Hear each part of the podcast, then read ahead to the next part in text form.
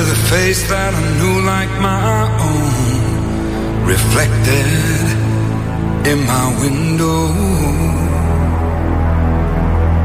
Well, she walked up to my quarter light,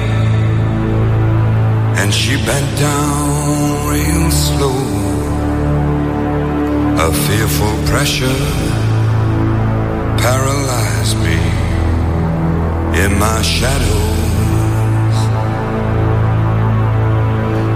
Said, son, what are you doing here? My fear for you has turned me in my grave. I said, Mama, I come to the valley of the rich, myself to sell. Počúvate Slobodný vysielač Banská Bystrica. Predpokladám, že vysielanie funguje a ide, takže len skúsime dokončiť zvučku.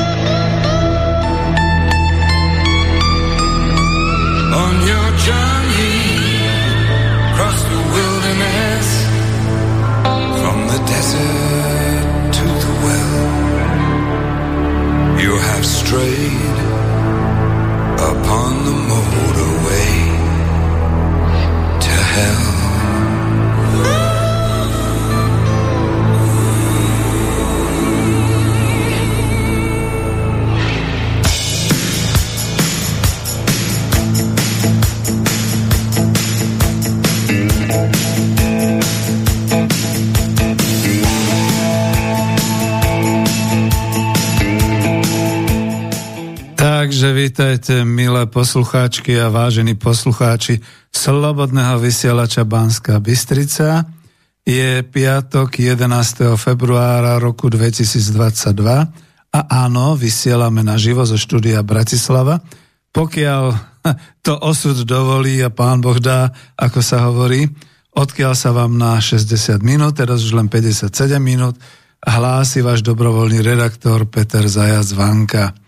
Dnes teda, pokiaľ ma počúvate v tomto reálnom čase, môžete spolu so mnou hovoriť a číslo mobilové je nula deväť päť jeden štyri osem päť tri osem päť. Uh, mailová adresa je studio zavináč slobodnyvysielac bodka es ká.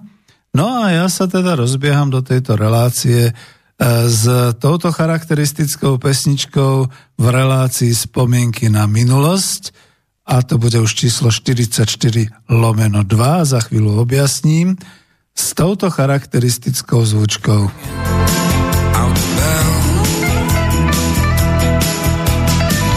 This ain't no technological breakdown. Oh no, this is the road to hell. Tak, tak, tak. Je to cesta do pekla, nie je to žiadny technologický breakdown ani nič podobného, aj keď sme tu už mali samozrejme celú tú covidovú krízu a predtým sme sa rútili do hospodárskej kríze a dnes sme v morálnej a ešte všelijaké inej. Takže idem na ostro a budem teda pokračovať. V podstate som tak nejak v decembri zaváhal, prerušil vysielanie pre slovenský vysielač Banská Bystrica z dvoch dôvodov. Jeden bol, že som bol znechutený, skončili sme teda občianske združenie Spolok národohospodárov, čiže som sedemnásteho decembra ukončil reláciu Klub národohospodárov Slovenska a potom som sa nejako k ničomu nemal. No to druhé rozhodnutie je, jednoducho som chcel už zase niečo robiť iné, ja som taký ten inovatívec, ktorý si vždy niečo nové chce vymysleť, a keďže ako si stále tá covidová doba nekončí a ako, je to taká zaujímavá éra, tak som si povedal, že budem pokračovať v reláciách, ale už len teda v takých tých svojich, už nie teda občianskeho združenia, ktoré zaniklo, už neexistuje. A zlúčil som spomienky na kapitalizmus reláciu a spomienky na socializmus do jednej relácie, ktorá sa teda volá Spomienky na minulosť, a toto, čo počúvate, je vlastne druhá relácia, čiže rímska dvojka. No pozrite sa na avízo. Do obrázku som tento raz dal vlastnú fotografiu, urobenú na Bratislavskom hrade, kde sa od júna roku dvetisícdesať, ak sa dobre nemýlim, myslím, že to bolo šiesteho júna, objavila pred vchodom do hradu a bola slávnostne odhalená vtedajšou Národnou radou Slovenskej republiky, vládou, aj prezidentom. Na nábrežnej strane od hradu sa vypína veľkomor, socha veľkomoravského kráľa Svätopluka na svojom koni, ktorý drží meč vysoko nad sebou, a podľa toho, ako som hovoril s pánom profesorom histórie Matušom Kučerom, zvoláva zhromaždené družiny bojovníkov zo všetkých kútov vtedajšej rozsiahlej Veľkomoravskej ríše na boj proti Frankom. A zámerne som vybral taký ten záber s hustým zamračeným nebom, pretože, a doplnil som tam teda ešte tie letopočty, rok deväťstosedem nášho letopočtu, ak neviete, poviem, a rok dvetisícdvadsaťdva nášho letopočtu. A tie paralely a sentencie, niečo to symbolizuje, tak si o tom budeme dnes hovoriť. Takže idem na vec. A už mi skončil Chris Rea Cesta do pekla. Niektorí ma kritizovali, že preboha, čo si to tam vybral za zvučku. No, kým sa situácia nezlepší, bude takáto zvučka. Nerád by som tú zvučku potom menil za to, čo som počul v linkovom telefóne, keď som volal v, myslím, že to bol v auguste dvetisícštrnásť na jedného z mojich zákazníkov na Ukrajine, vtedy ešte do Doneckej oblasti, kde keď zdvihla telefón nejaká ženská, tak s takým hrozným, zúfalým hlasom kričala: nás bombiat, nás bombiat. A ja som hovoril: volám vám zo Slovákii, ja som váš dodávateľ. A ona hovorí: jo, ja ešte som chcel teda, že chcem hovoriť s riaditeľom. A ona hovorí: radi Bogu, že ste sa vôbec dovolali, to je linkový telefón, ja ani neviem, či žije riaditeľ, nás bombiat, nás bombiat. A ja som sa pýtal: kto? A ona hovorila: no Kievci. Dúfam, že vám to stačí na dokreslenie vtedajšej situácie, a nechcel by som sa zažiť, že zrazu sa rozbehne vysielanie Slobodného vysielača a tuto mám taký pekný výhľad nad Bratislavu, tak uvidím taký nejaký atómový hríb, ktorý sa valí tam niekde od Záhoria z tej základne Kuchyňa, ktorá bola práve zničená vzhľadom na strategický súboj Západu a Východu, že? Takže takto zatiaľ. A poďme teda celkom vážne na túto tému, ktorú som si vybral. Ja som si pôvodne vyberal témy, že nedávno minulé, potom som zistil, že na tému obrannej zmluvy a na tému paralely s rokom devätnásťstošesťdesiatosem prakticky píšu všetci už, aj hovoria, je to ako keby maturitná otázka. No a ja mám tu výhodu, že skutočne každý týždeň aspoň dvakrát telefonujem s pánom profesorom histórie, našim nestorom historickej vedy, pánom Matušom Kučerom, ktorého síce pozdravujem, pokiaľ mu to doručia, ale určite s ním budem hovoriť. A pri poslednom telefonáte som sa mu zmienil, že by som chcel citovať niektoré veci z jeho kníh, a dokonca veľmi účelovo, že by som potreboval niečo o zániku Veľkomoravskej ríše. Tak on ako profesor mi proste nadiktoval, kde to nájdem, čo to je, ako to je. Veď som to už vedel, veď som s ním mal. Veď viete, priatelia, na Slobodnom vysielači Banská Bystrica jedinečných eh, jedenásť relácií po dvoch hodinách tu odznelo na Klube národohospodárov Slovenska v rokoch dvetisíc, myslím, že osemnásť až dvetisícdvadsať, a potom sme to prerušili skôr kvôli covidovej kríze, než kvôli niečomu inému. pretože bola rôzna situácia, človek predsa len sa obáva starešinovi tam niečo doniesť domov a podobne. Takže, takže e, mám tieto informácie a budem rád, keď budem môcť začať.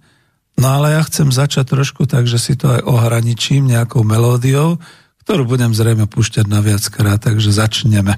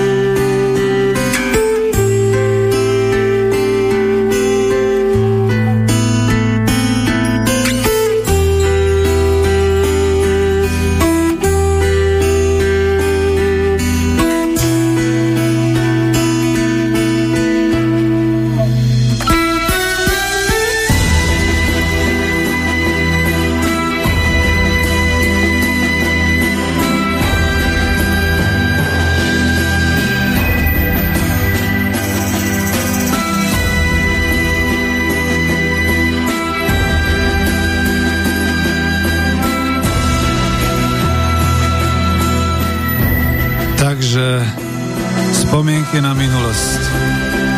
A nie nedávnu, ale veľmi dávnu. V roku deväťstosedem nášho letopočtu už v historických prameňoch nie je žiadnej zmienky o existencii štátu, v ktorom žili dnešní Slováci na dnešnom území v politickom usporiadaní ranofeudálneho kráľovstva Veľkomoravskej ríše.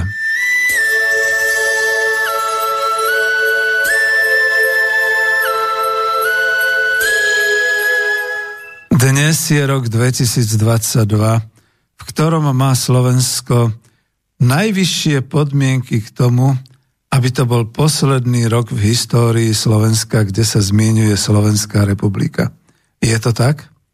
Tá republika, ktorá sa po integrácii do Európskej únie v roku dvetisícštyri, ktorá predtým vznikla mierovým rozdelením od Českej republiky, Českého národa prvého januára devätnásťstodeväťdesiattri, keď po prijatí potom nakoniec spoločnej meny euro a, a zrušení koruny slovenskej v roku dvetisícdeväť, teda po strate menových a ekonomických nástrojov na riadenie meny i hospodárstva, po premene štátnych úradníkov na euroúradníkov a po prijatí nadriadenosti európskych zákonov nad zákonmi Slovenskej republiky, ktorá dňa deviateho februára roku dvetisícdvadsaťdva prijala v Národnej rade Slovenskej republiky predtým navrhnuté vládou obrannú dohodu medzi Republikou Slovenskou a Spojenými štátmi americkými,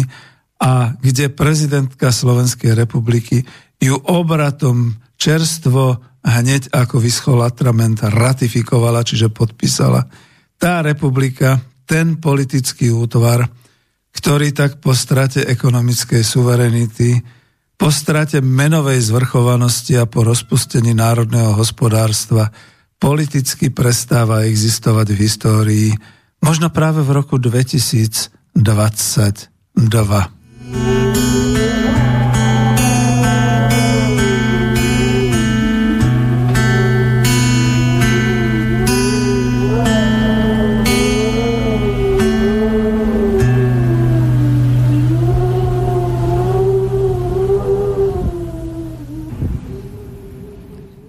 Takže sa trošku obávam o tú našu súčasnosť a budúcnosť, a preto spomínam na minulosť.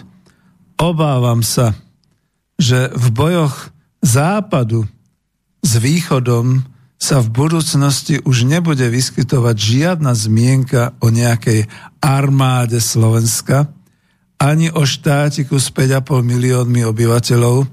Možno to bude nejaký región Európy, možno že nastal čas, keď tento možno nastávajúci konflikt Západ-Rusko jednoducho na veky vymaže toto malé územie z mapy ľudstva. Je to však na nás. Práve preto tu vysielam, aby sme si uvedomili nebezpečenstvo a aby táto relácia zaznela ako varovanie. Varovanie, že toto všetko už bolo a tvrdo sme za to zaplatili ako národ žijúci tu na území Slovenska. Na tisíc rokov sme sa vtedy vytratili z histórie, z politickej mapy sveta. Takže od júna dvetisícdesať pred vchodom do hradu na nábrežnej strane e, hradu sa vzpína kôň a jazdec veľkomoravský, to kráľ Svetopluk, na svojom koni, meč držiac vysoko nad sebou, a zvoláva zhromaždenie družiny bojovníkov zo všetkých kútov vtedy rozsiahlej Veľkej Moravy, a to na boj proti Frankom.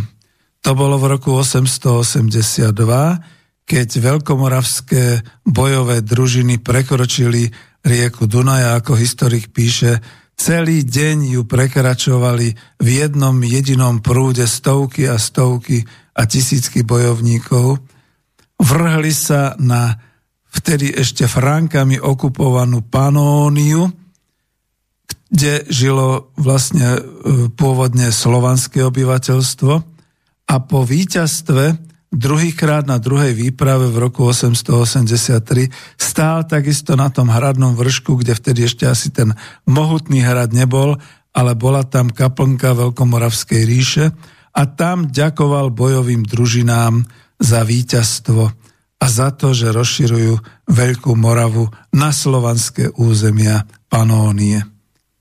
Žiaľ, neuplynulo vtedy ani dvadsať rokov a Svetopluk už nežil a skončila aj sláva Veľkej Moravy, prvého ranofeudálneho štátneho útvaru podunajských Slovanov, a podľa nitrianskeho kniežatstva a hradu Breslavburg, čiže dnes Bratislava a Devín, teda aj štátu dnešných Slovákov. Ešte v roku deväťsto štyri nášho letopočtu, čiže tri roky predtým, bola podpísaná vo franskom Rafelštetene dohoda o clách a mýtach na obchodnej ceste z, do Bavorska a do Čiech z Veľkej Moravy, a pritom išlo o strategickú obchodnú cestu so soľou. Tu musím dať svoj koment a vysvetliť, že soľ bola vtedy tak strategickou surovinou ako dnes ropa a možno ešte niektoré ďalšie e, suroviny, pretože soľ sa používala ako hygienické a konzervačné médium pre e, zakonzervovanie potravín, aby dlho vydržali, zasolenie. Takisto soľ, soľ všetci poznali ako e, ten liek, ktorý pomáha dezinfekcii. Veľkomoravské ženy nosili na krku nie nejaké veľké ozdoby alebo na páse, ale mali tam vždy miešok so solou, aby mohli, povedzme, keď sa porežú, ja viem, že to štípe, ale zasoliť si ranu, povedzme, keď bolo treba niečo v potravinách, tak takisto a tak ďalej. Čiže ešte v roku deväťsto štyri nášho letopočtu Veľkomoravská ríša skutočne jednala s veľkým protivníkom a zároveň aj e, s krajinou, ktorá sa rozkladala na západ od Veľkomoravskej ríše, s Frankskou ríšou, o obchode a o clách. Ešte predtým, v roku osemsto deväťdesiatštyri, zomrel veľkomoravský kráľ Svetopluk. A prečo hovorím veľkomoravský kráľ? Pretože dostal bulu industriae, kde bol pomenovaný ako rex, čiže kráľ, nie ako dux, čiže vojvodca alebo knieža. A to znamená, že Byzantská ríša ho uznávala ako kráľa, len my ho nevieme uznať ako kráľa v našej novodobej histórii. Prečo? Pretože časť historikov si myslí, že zradil Rastislava. Aj keď, keď si dobre prečítate knihu a knihy vôbec o histórii, veľmi čítavé a dobré knihy od profesora histórie Matúša Kučeru, tam to nájdete, pochopíte. Takže preto kráľ, tak by som povedal. No, po smrti kráľa Svätopluka si na jeho stolec sadol syn Mojmír druhý. A ako údelné knieža v Nitre nastúpil syn Svätopluk druhý. Staromaďari už divoko robili výboje, už tu boli, oni vlastne prišli, ako hovorí profesor Kučera, ako dosť zúbožený kočovný národ, ktorého e, nehali medzi Tisou a Dunajom e, žiť e, slovanské kmeňové zväzy. Len kvôli tomu, že boli zúbožení, e, nehali im e, časť vody, časť úrody, aby ich dobytok prežil v zime a tak ďalej. A potom po nejakých pár rôčkoch teda sa tieto staromaďarské kmene, pretože nevedeli nič iné, len pastviny a robiť výboje, tak bohatli, takže išli drancovať Panóniu. A tú Panóniu, ktorá bola za Limes Romanus, za rímskymi hranicami a, a ktorú teraz držala Franská ríša. No a tú Panóniu, ktorú v roku osemsto osemdesiattri nášho letopočtu priradil ku Veľkomoravskej ríši kráľ Svätopluk, lebo tam žilo slovanské obyvateľstvo. Takže takto to bolo. No a preto som hovoril o tých dvoch synoch, aj keď sa spomína aj tretí v takej tej povesti, pretože dôležité je vedieť aj to, čo sa dialo v tom období, než zmizla Veľkomoravská ríša. Budem pokračovať, ale myslím, že to chce znova kuštík melódie.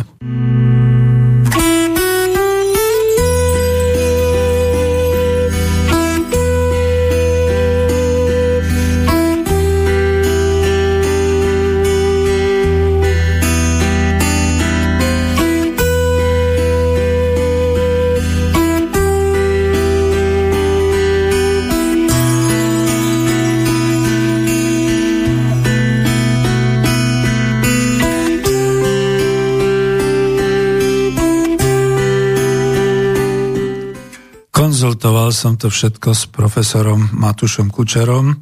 On už trošku ľutuje, že naozaj je doma, veď má deväťdesiat rokov v roku dvetisícdvadsaťdva, ale je životaschopný v tom, že mu to dobre myslí a že keď spolu takto hovoríme, vypýtal som si od neho súhlas, aby som mohol citovať z jeho diela alebo komentovať k jeho dielu práve o Veľkomoravskej ríši. A to v súvislosti, povedzme, s tým, čo sa teraz deje so Slovenskom.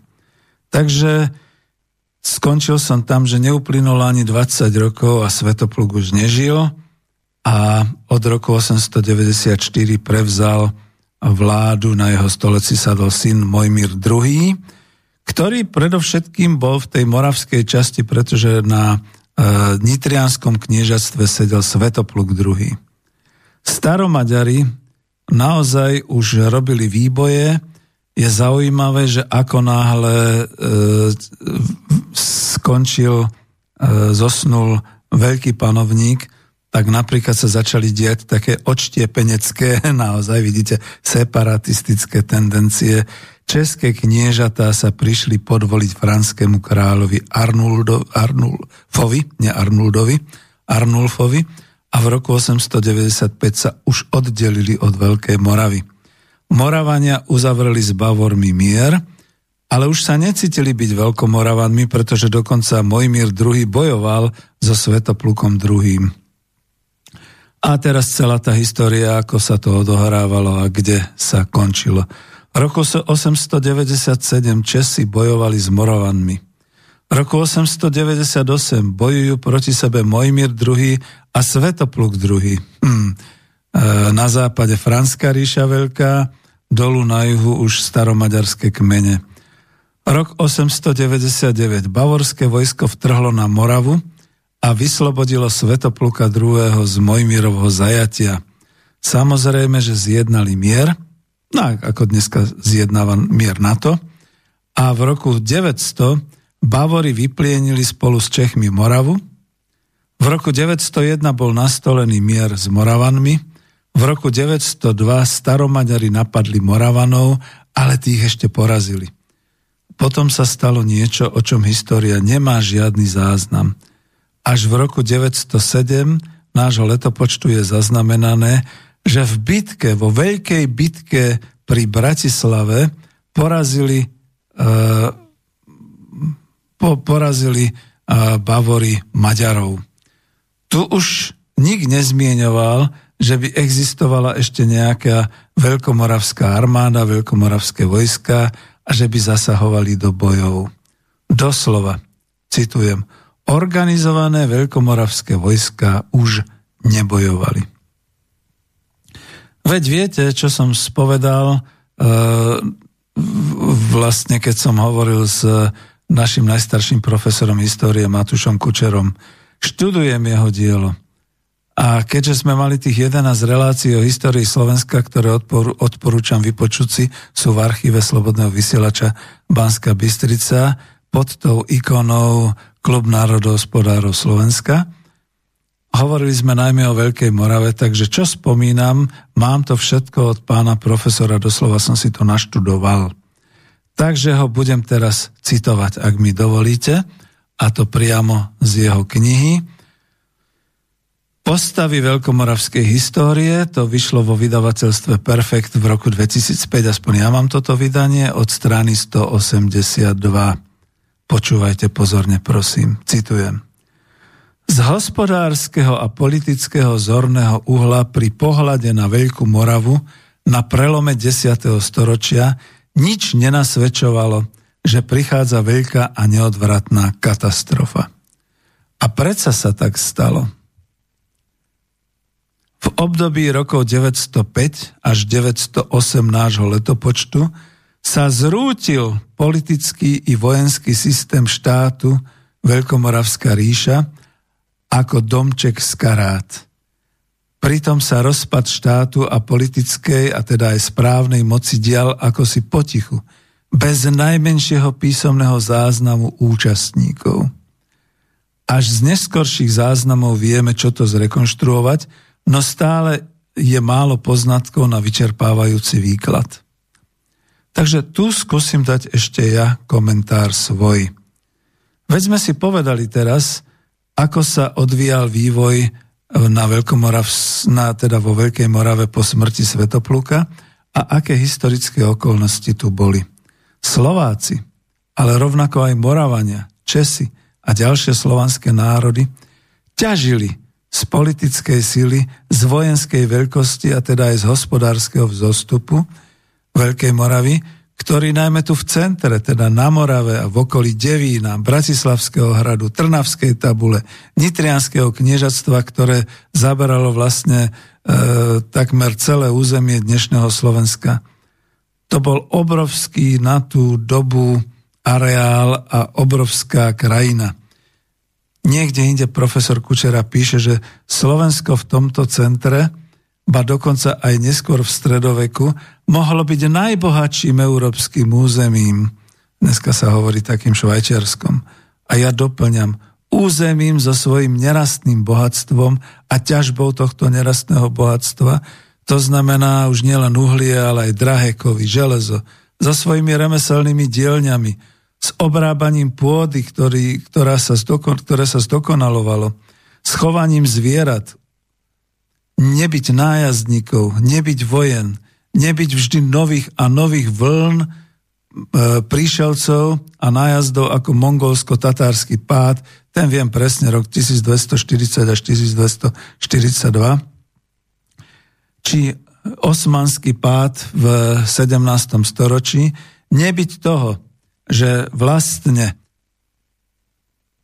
vlastne vlastníctvo nad všetkým si vždy uzurpovali moci páni a príslušníci cudzých národov, ktorí sem prišli. A sám dodávam, že jediný raz, skutočne jediný raz sme si sami vládli vo svojom štáte a vlastnili sme celé hospodárstvo, a to po vzniku Prvej republiky Československej, najmä po roku devätnásťstoštyridsaťpäť, po košickom vládnom programe a dvojročnom pláne obnovy aj Slovenska a pri industrializácii Slovenska v rokoch socializmu, čiže devätnásťstoštyridsaťosem až devätnásťstoosemdesiatdeväť do prvého januára deväťdesiat. No ale budem pokračovať z knihy. Pátranie po príčinách tak náhleho rozpadu ukazuje, že po roku deväťsto dva nášho letopočtu museli starí Maďari s celými kmeňmi už podniknúť masovú inváziu zo, Zoka- zo Zakarpacka, ja by som skôr povedal cez Zakarpacko, nazvem to správne, dnešným okom to totiž boli naozaj nelegálni imigranti, Svetopluk ich legitimoval, v podstate ich brzdil a usádzal hneď tam na svahoch z tejto strany Karpát, ale boli zubožení. Tak teda veľmoc im dala šancu, aby sa tam aspoň usídlili. A citujem ďalej. Už neprichádzali len oddiely bojovníkov a kočovníkov. Tí bojovníci robili výboje ďalej smerom na západ, do Talianska, až do Franskej ríše, ako som sa dozvedel. A teraz citujem ďalej. Ale presídlilo sa celé obyvateľstvo kočovných kmeňov so svojimi stádami, šiatrami, e, ich vstup do Potisia, tu poznamenám okolo rieky Tisy na juhovýchode od Košic, vyvolal reťazovú reakciu usadlíkov, hľadanie nových území.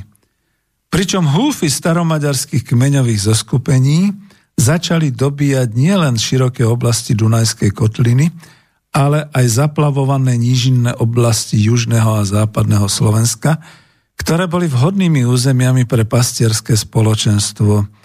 Tu sa vtedy hovorí, že tam teda slovanské obyvateľstvo ich prijalo a oni sa asimilovali. No, nemáme o tom dokumenty, to len teda hovoríme na základe povedzme takých skutočností, že hrobí, respektíve neboli tam až také výboje, a navzájom sa teda ako ženili, blbo to znie, že párili, ale naozaj tak, a respektíve e, tie staromaďarské kmene preberali podľa aj maďarského historika Ištvána Kniežu slovanské názvoslovie všetkého e, z civilizácie pôdohospodárskej, remeselníckej a podobne, čiže všetky tieto veci. No, dovtedy, budem citovať ďalej, pokiaľ sa len dalo, veľkomoravské vojska statočne odrážali e, zdatný nápor protivníka. Postup staromaďarského obyvateľstva a zaberanie veľkomoravského územia prebiehalo pomerne o to ľahšie, že hospodársko-spoločenská kríza veľkomoravskej spoločnosti, to už sa píše ten rok deväťsto dva a ďalej, umocňovala vnútorné dezintegrujúce tendencie. Napriek tomu, že správy bavorských biskupov z tohto obdobia môžu a sú asi aj tendenčné, predsa len asi možno uveriť správam, že slovanskí kmeňoví náčelníci z Veľkej Moravy, keď už nepociťovali ochranu a bezpečie Veľkej Moravy, spájali sa v tom období s maďarskými bojovými oddielmi a s ich náčelníkmi a chodili s nimi lúpiť ďalej do Európy. To je v knihe. O tom, citujem z knihy, o tom, že si holili hlavy ako Maďari a preberali zvyky z ich jazdeckého vojska, nemožno ani pochybovať. Inak by sa totiž príliš vynímali v bojoch a stali by sa pútavým terčom pre protivníka. A teraz môj komentár. To už potom nasledovalo to, čo sa v historických prameňoch dnes o tom cudne mlčí. Najsilnejší, alebo aj najagresívnejší z kmeňových náčelníkov e, týchto staromaďarských kmeňov dal povraždiť všetkých ďalších šesť sedem náčelníkov a násilne ich družiny pripojil k sebe pod jeden kmeň, ktorý sa volal Meďari. Meďari, teda tak sa to píše, Maďari. No.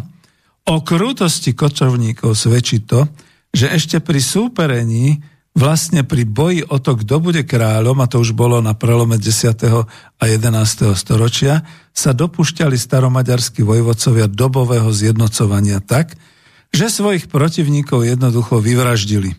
Z prameňov napríklad vieme, že keď sa postavil voči panovníkovi Štefanovi prvému, jeho strýko župan Kopáň z župy Veszprémy po bitke za nástupnické práva na uhorský trón dal tento syn kniežaťa Gejzu po roku tisíc, ktorý sa pôvodne volal Vajch, až potom bol známy ako Štefan prvý, kráľ Štefan prvý, dal ich všetkých povešať a roztrhať na štyri svetové strany a brány pri príchode do Ostrihomu. To hovoril dokonca, myslím, aj historik Pavel Dvořák, ak si spomeniete. Nástokol ich hlavy na koli a takto sa ujal panovníctva. No hrôzovláda. Až potom po smrti e, vyhlásili Štefana I. za svätého a tak ho poznáme aj my aj so švetos, svetoštefanskou korunou. No čo asi mohli robiť tunajšie už neochraňované slovanské kniežatá, ako Poznan, Hont, e, ďalší, Vazul? No podriadili sa. Lebo už Veľká Morava vlastne od deväťsto sedem neexistovala. Mali pred sebou osud nitrianskeho kniežaťa Vazula, ktorý odporoval, a tak ho nová staromaďarská moc, uhorská moc sa už potom hovorilo, zajala, oslepila, dala zaživa zamurovať na nitrianskom hrade. No ja som tam bol, bolo to okolo, teda nebol som tam okolo roku tisíc tridsaťosem, ale bol som na Nitrianskom hrade a e, nemyslím si, že je to len povesť, ale je tzv. Vazulova väža, dá sa tá ísť pozrieť a hovorí sa o zamurovaní zaživa, predtým ho teda ešte oslepili. Vazul, teda slovanské knieža Vasil, mal synov Levanta, Ondreja a Belu, ktorí pri boji o ten prvý uhorský trón ušli, teda dnešným slovom emigrovali, radšej jeden na Kijevskú Rus, druhý do Belehradu, tretí sa niekde stratil v Polsku. A to, že takto kruto zaobchádzal ten vojvoda, prvý uhorský král, tieto krutosti sa netýkali iba veľmožov, ale aj obyčajného a hlavne teda dedinského ľudu a remeselných sídel pri hradiskách. Hovoríme tomu v našich dejinách, že kočovníci sa asimilovali. No, dosť násilne. Dobre, ale čo ďalej sa píše v knihe? Hlboká kríza rozpletala Veľkú Moravu zvnútra, pričom vonkajší vojenský tlak narastal. Za tichého mlčania prameňov zanikal mocný a celému vtedajšiemu svetu známy štát. Stalo sa to neočakávane a neskutočne rýchlo. Píše sa na strane stoosemdesiatdva. Roku deväťsto osem, keď Regino končil svoju kroniku, on už vedel o rozpade Veľkej Moravy, citácia, ktorú Maďari spustošili až do základov, konec citácie. A vedel aj to, že Svätoplukovi synovia nepanovali šťastne. S rokom deväťsto sedem niektoré pramene spájajú veľkú a krutú bitku pri Bratislave na pravej i ľavej strane Dunaja. Všetci sa ale zhodovali už v tom, že s Maďarmi tu bojovali už len regulérne bavorské vojská. Zostáva teda obdobie rokov deväťsto päť až deväťsto sedem, keď sa musela udiať azda ešte rozhodujúca bitka, ktorá nie len rozmetala zostávajúcu veľkomoravskú vojenskú silu, ale musel tam padnúť Mojmír druhý, syn Svätopluka. Podľa uhorského kronikára Šimona z Kézy, ktorý to ale napísal už až v trinásteho storočí, na základe vyprávania ľudí z okolia Komárna a Ostrihomu, posledná bitka Veľkomoravanov bola možno pri Bánhíde, južne od Komárna, niekedy tesne pred rokom deväťsto sedem. No a môj názor? Určite sa kniežatá vo Veľkej Morave a najmä v dotyku s novousadlíkmi skláňali, a to pod dojmom tých ukrutností, o ktoré počuli, videli a o ktorých som hovoril. Možno ešte Mojmír druhý alebo Svetopluk druhý sa skúsili zozbierať bojovníkov, ale v tom čase panovalo i v európskom prostredí už bezvládie a zdesenie z kočovníkov. Ak vnímame, že to boli bavorské vojská v roku deväťsto sedem pod Bratislavou, patrili do Franskej ríše a tá už tu pri Bratislave bojovala o záchranu svojich teritórií. Zastavili nájazdnickú rozpínavosť Maďarov. Ono inak. My tu na Slovenskom historickom území sme mali tú čest chrániť a zachrániť Európe zadok veľakrát. Už predtým Húni a Avári, s ktorými sme bojovali, aj samova ríša s nimi bojovala.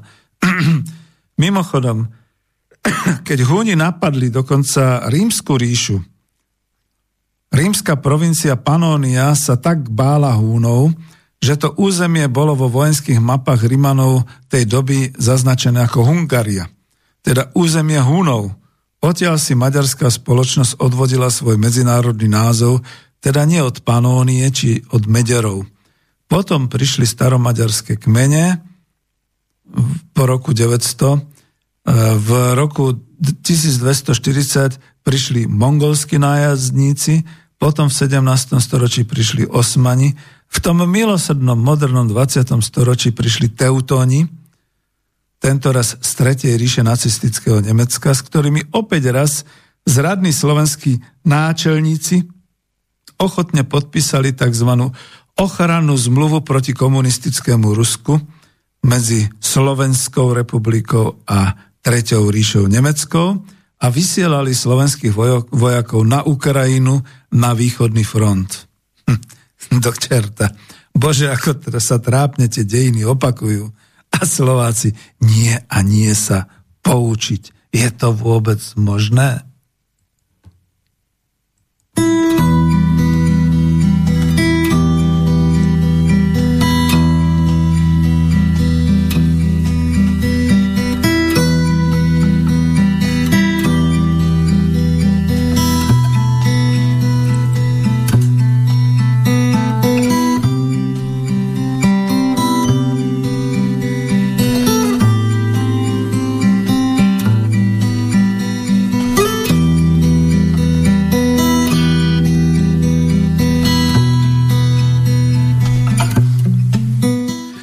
Dobre, to som len kuštík, lebo naozaj dnes to mám nabité, zistujem, ani nereagujem na telefonáty alebo na maily, takže pokračujem ďalej vo svete.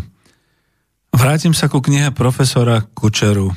Štát Veľká Morava, ktorý takmer sto rokov utváral a zaplňal dejiny strednej Európy, zanikol bez záujmu politikov a historikov intelektuálov. Môj koment: a takto zanikáme teraz v roku dvetisícdvadsaťdva aj my? Pokračujem ďalej v citácii. Niektorí starší historici z toho vyvodzovali národnú katastrofu, ktorá znamenala prerušenie života ľudu. Ja komentujem, tiež si myslím, že to bola naša národná katastrofa, ktorá predsa zbrzdila o tisíc rokov slovenský národ, ktorý sa mohol politicky tak, ako vtedy Británia, Francúzsko, neskôr Taliansko a ďalšie krajiny, formovať v moderný európsky politický národ a dnes by sme napriek malosti územia a málopočetnosti príslušníkov národa boli významným európskym starým politickým kultúrnym národom. Veď aj ním sme, ale kto si nás vôbec všíma, že? Keď to teda takto politicky budeme vnímať, bola to národná katastrofa. A to sa vyjadrujem s plným vedomím, že dnes a teraz v roku dvetisícdvadsaťdva vo februári nemám nič proti Maďarskej republike, nášmu susedovi. Orbán mi je sympatický a skôr obdivujem politické vedenie Maďarska, ktoré si vedie v Európskej únii oveľa odvážnejšie a šikovnejšie a sebavedomejšie ako my, Slováci.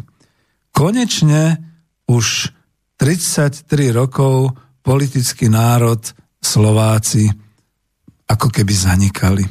No ale budem pokračovať, ako píše profesor Kučera.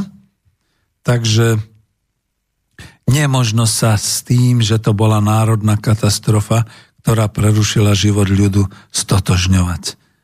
Pretože dnes vieme, že Slováci a Slovensko sa dostali len na prah nového života, novej epochy, ktorá im však veľmi nežičila.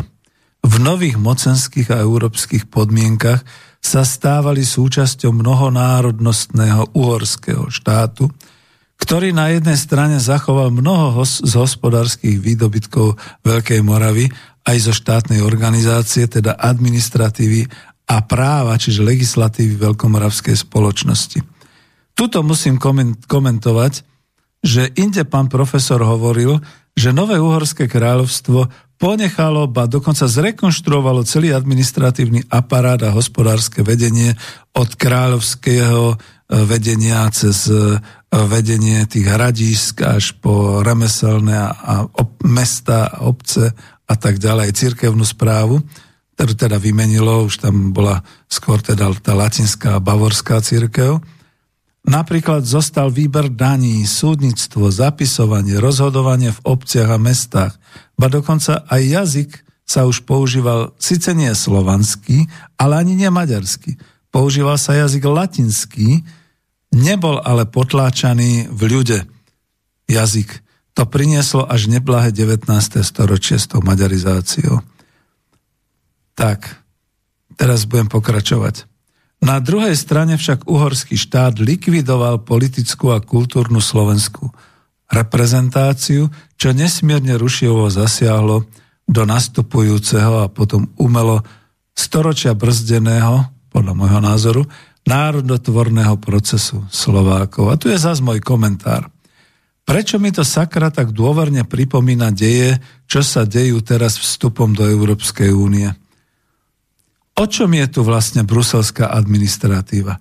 Ako je možné, že vlády postupne od Dzurindu cez Radičovej vládu až po tú súčasnú bláznivú štvorkoalíciu sú tak protislovensky zamerané a tak potláčajú všetko, čo je národné, slovenské, historicky a kultúrne zaužívané, deformujú našu históriu. Ako je to možné?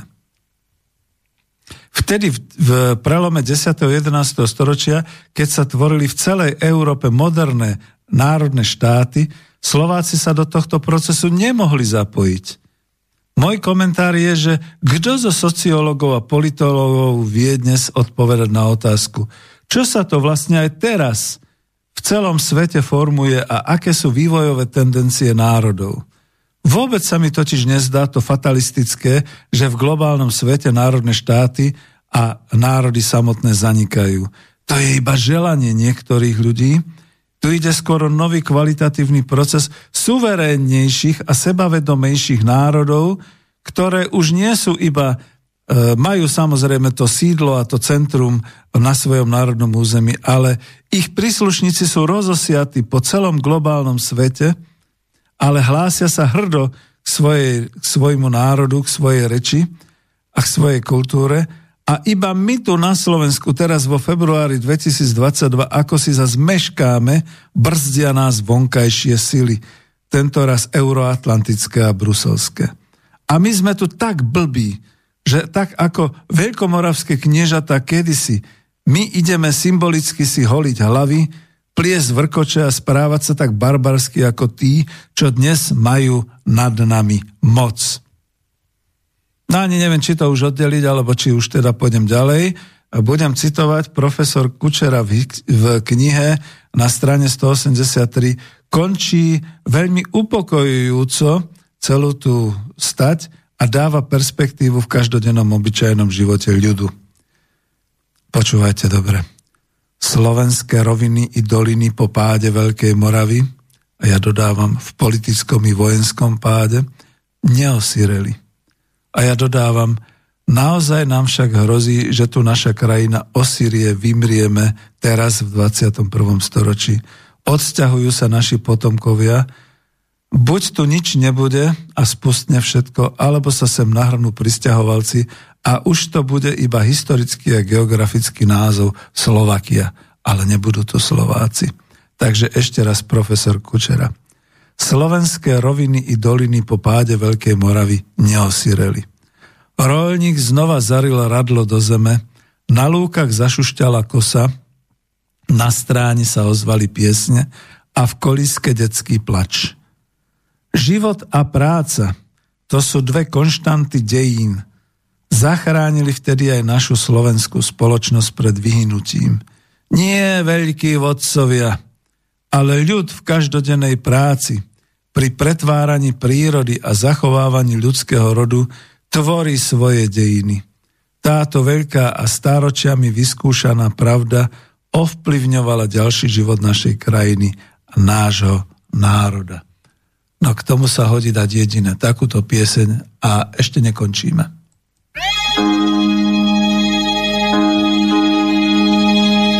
Ahoj!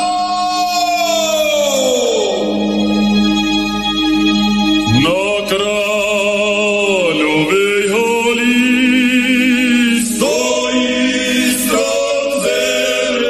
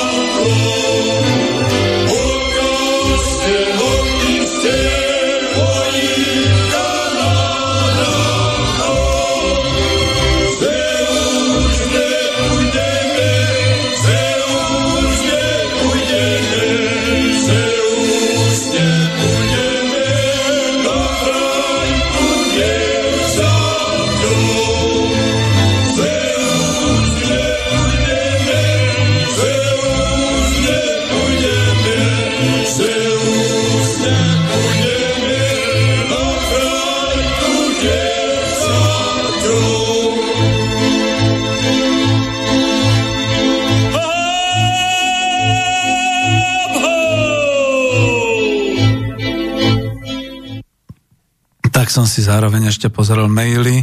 Áno, sú tam takéto otázky, či nedošlo k vlastizrade a k protiprávnemu konaniu.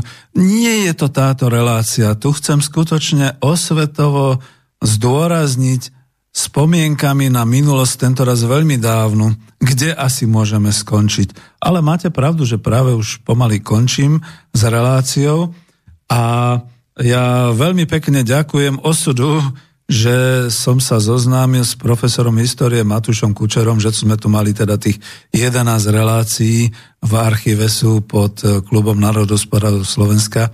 Máte tam vždy vypísané, že knieža Matúš rozpráva, podľa toho to zistíte. A čo teraz dať k tomu záveru a k tomu porovnaniu so súčasnosťou? No základná otázka, ktorú by som mohol nejakým gongom oddeliť. Čím sa líši situácia slovenského národa a slovenskej štátnosti z roku pred rokom deväťsto sedem a v roku dvetisícdvadsaťdva?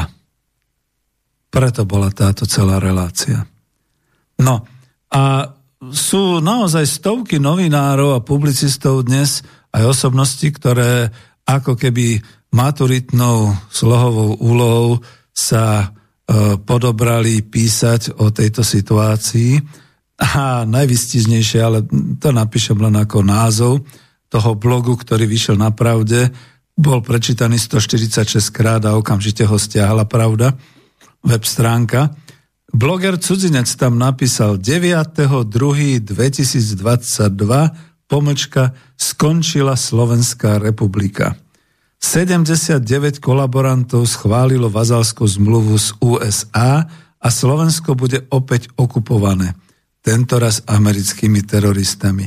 No ja nemusím už dodávať absolútne nič. Možno niekde som zaznamenal teraz ako ten kronikár Regino, že skutočne sa bude písať historický dátum deviateho februára dvetisícdvadsaťdva, prvý historicky doložený zánik Slovenskej republiky. Takže tak. A my už predtým sme na Klube národohospodárov hovorili o tom, že vlastne, žiaľ Bohu, zanikáme, kolonizujú nás a všetky takéto veci.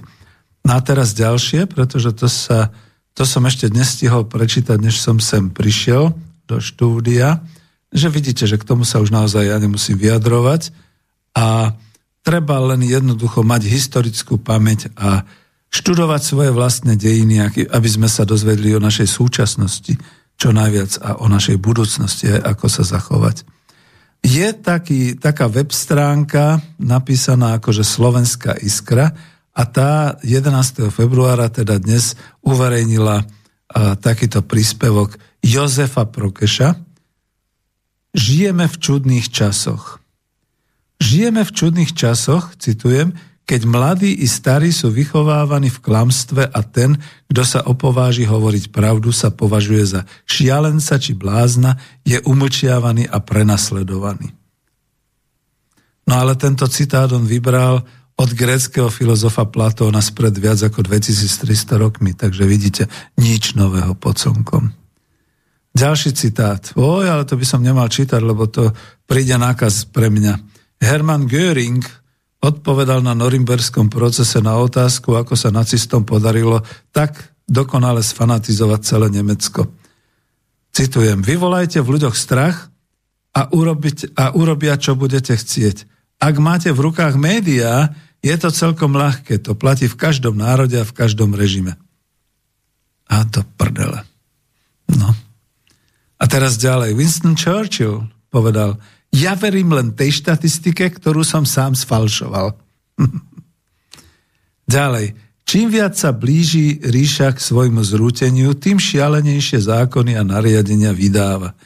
To povedal Cicero ešte v Rímskej ríši. No na záver ešte jeden citát a tým budem už končiť.